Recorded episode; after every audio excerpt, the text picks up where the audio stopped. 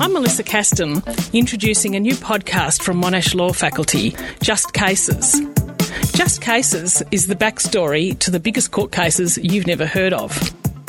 In this series, we explore cases that have changed the way we live our lives and the stories of those caught in the crossfire. What really stands out about it is, is how the, the, the lengths to which government was prepared to go to, to demonise these people and to put them in jail and to, in this case, put them on the scaffold.